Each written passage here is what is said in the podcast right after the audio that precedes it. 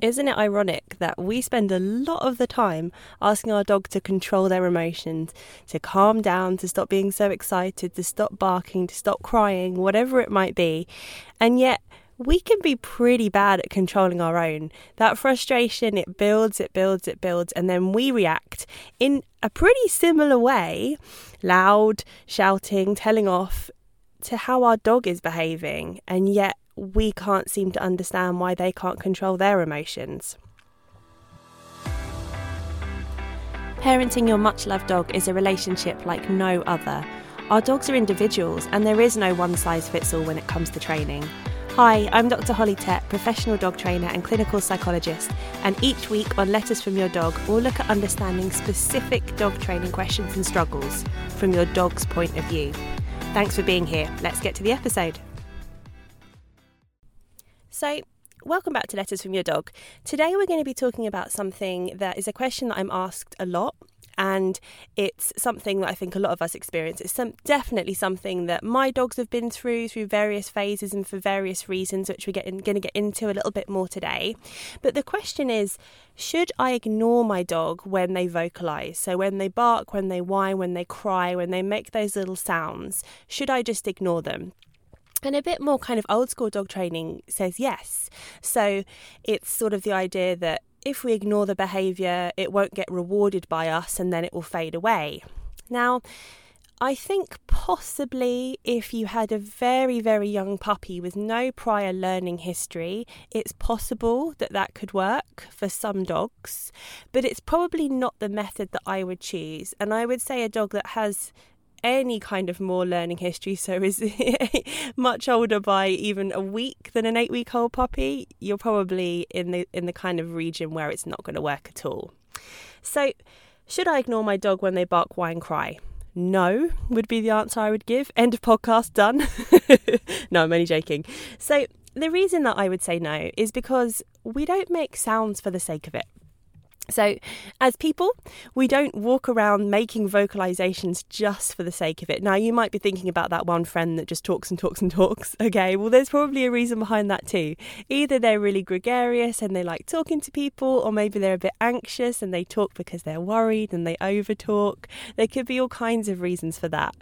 Um, now, me, for example, if I'm in a bad mood, sometimes I will catch myself when I'm walking around my house or wherever I might be, actually making little noises. that sounds really weird, but I'll be like, oh, mm, that kind of thing. Um, and you could say, well, that's a noise for the sake of it. Well, it really isn't. That is an expression of an internal state, an internal emotion. And likewise, if I'm very happy or very excited, I might make some kind of excited vocalization. So I might be like, yay, or wee, or whatever it might be. And that's going to be different for every person. It's also going to be different for every dog. So there is a reason why your dog is making a vocalization, and I'm going to run through a few of those reasons now. I may not even capture them all, there's going to be others, and as I said, it's super, super individual. So, as we always say, there is no one size fits all when it comes to dogs and when it comes to dog training, and nothing could be truer than when it comes to vocalizations. So, some of the reasons why your dog might be vocalizing. The first one I always want to think about is are they in pain or are they in discomfort?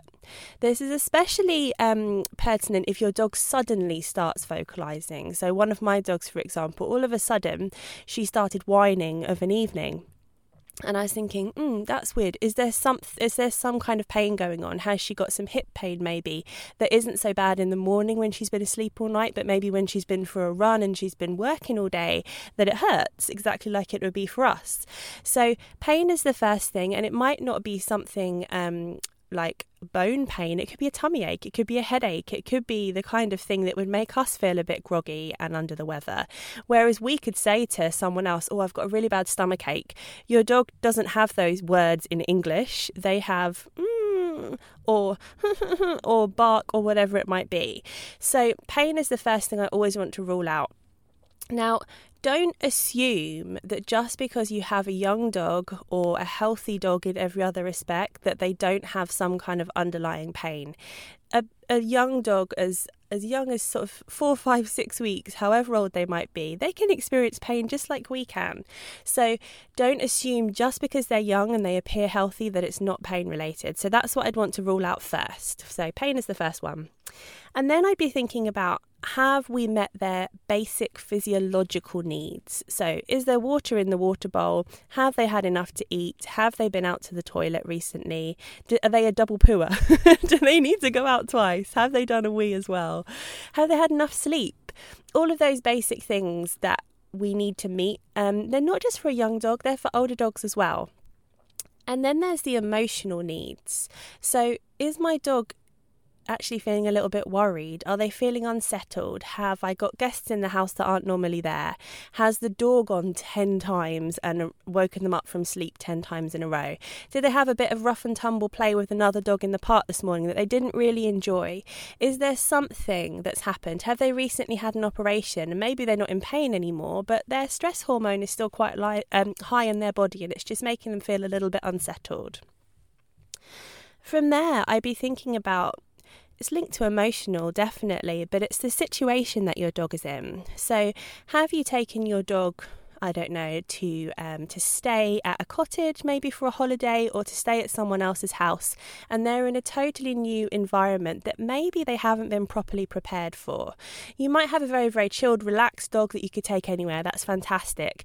Most dogs need a little bit of training to be able to manage in new situations. So, prime example, taking your dog to their first puppy class or their first training class. That's a lot of stimulation. You have other dogs, you have people, you have a new place, new smells, sights, sounds. That's a lot going on for a dog. And then on top of all of that, you're asking them to perform. Can you do this skill? Can you do that skill? Just remember that actually being able to manage those excitement or anxious type feelings is a skill in itself, and that's something that we need to nurture for our dogs as well. So, situation is another really important one. Linked again to that is are they seeking comfort? So, the term that often gets thrown around is attention seeking. My dog is demanding, my dog is attention seeking. And those are exactly the kind of words that get thrown around in psychiatric settings as well. Speaking as a human psychologist, this patient is demanding, he's constantly asking for things. This patient is um, attention seeking, he's doing X, Y, Z to get the attention. Well, those are pretty nasty sounding terms, I think. I like to think of it more as seeking comfort, seeking care. Something's not right, either emotionally or physically or situationally, and so I'm vocalizing to try and get you to make me feel better. Um, and that's where I would go in and comfort that dog. If my dog appears distressed, I'm not going to ignore them. I'm not going to let my dog think, oh, when I feel bad and I try and let my mum or dad know I feel bad, they ignore me. That's not the kind of relationship that I'm looking to build with my dog. I want them to know that they can seek comfort from me. And also that when I notice that they're seeking comfort a lot in a certain situation, that maybe I don't need to put them in that situation right now. I need to take them out of that situation. And then I need to think about what training I need to put in place to make them a little make it a little bit easier for them to cope in that situation. So last couple is maybe asking for what you have. So, again, that sounds a little bit like demand barking, people might say. So, maybe you have taken some treats out with you and your dog does not think you have rewarded them quick enough. And I have a dog that can be a little bit like this at the moment, anyway. Um, and so they bark at you or they whine or cry at you because they're like, hey, I want my treat. Your hand's in the treat pouch, give it to me. again, that dog just needs a little bit of help and a little bit of guidance to be able to control their impulses so that they understand that just because you want it right this second doesn't always mean you get it right this second. And it's not about saying, no, you wait, no, no, no. It's actually about doing some training games that mean that that dog is able to feel comfortable in waiting. So rather than us telling them off and telling them to wait, they just wait themselves. That's the kind of thing that we're looking for. Second to last, excitement. so that's a positive one, you might think. So your dog gets really excited when you get the tennis ball out, or when they get to the park, and you maybe you're driving up to the entrance of the park, and they're bark, bark, bark, scream, scream, scream, scream, scream. Now, That is a dog that is excited, yes, but I would say that's teetering over into stress. And you may have heard me speak before about that really fine line between stress and excitement. Actually, for most dogs, it is fine and it's very easy to flip between those two states. Um, kind of similar to us. I always use that roller coaster emotion, uh, roller coaster emotion, roller coaster example when thinking about those two emotions. So you get on the roller coaster, you're really excited, the brakes come off, it starts moving, that maybe moves into a bit of anxiety and a bit of fear. You go down the first drop, you're terrified, and then as you come up again, you're excited, and you go through all these emotions, and then when you get off, you're like, that was great, I want to do it again, or I'm never getting on that ever again again. so those that flip between excitement um, and anxiety is a really really real thing. And then lastly, just think a little bit about genetics. So certain breeds are more vocal, and that has been bred into them. So you're thinking about your snow dogs, your huskies, um, Dalmatians can be quite vocal sometimes. Um, your sausage dogs can be quite vocal, and there's reasons why those do- dogs have been bred to have those kinds of skills. So I've got a Pyrenean mountain dog. Um, she would want to guard. That's her natural instinct, and guarding for her sounds like woof, woof, woof, woof, woof. so there's lots of things and lots of reasons why your dog could be vocalizing. What I want to think a little bit more about today is not alert barking or whining, so not responding to things in the environment like sounds and sights, but more a dog that's just whining or barking or crying in the house a little bit more without having that external stimulation. So that's kind of the focus of this episode. And what it comes down to is it's really your job to decide where your dog is on that anxiety excitement scale. So, where people often go wrong is they see the behaviour. So, they see the barking or the whining or the crying and they want to fix it at that point. Now, the most important thing to understand here, as we've just been saying, is that that behaviour, that barking, whining, crying, that's not the issue. The issue is the trigger and the emotional response that comes before it. So, in one of our examples, your dog really, really needs the toilet. They feel really uncomfortable. They know they're not allowed to go to the toilet in the house. So they're trying to find a way to communicate to you that they need to go outside. So, and really like pacing around, whining, maybe even barking for some dogs. And that is really really important to remember that that actually they're giving you a set of cues and they're saying to you actually I really really need something right now so we've got to take it back a step or two. What was the trigger? The trigger was needing the toilet. the emotional response was distress because they weren't able to go. The behavioural response was barking, whining, or crying. Okay, so what do I need to do? I need to make sure I take my dog out to the toilet regularly if they're a little dog, or if they've got some physical health problems, or if they're an older dog, or whatever it might be. And then maybe I need to teach my dog a cue. So actually, rather than whining, if I don't like the whining and barking, I might teach them to ring the bell to go out to the toilet, or I might teach them come and rest their head on me to go to the toilet. So it's about thinking what things can you put in place before you get the behaviour that you don't want, the barking, for example. Another really, really good example is thinking about okay, so if my dog gets super excited when I am driving up to the park, and that's the trigger, they know the surface of the road, they're looking out the window, they know what the road looks like, they know where they're going rather than letting them bark, bark, bark for the first five minutes, I would actually drive up to the point before the barking starts. Maybe we get out, we'd have a little sniff around, and then we just go home. So what's starting to happen is it's not becoming a predictor that when we drive down this road, we always go to the park. Actually, sometimes we get out, we have a sniff, sometimes we don't. Sometimes I might just feed you a few little treats for being a nice little quiet dog in the back, and then we're going to go home.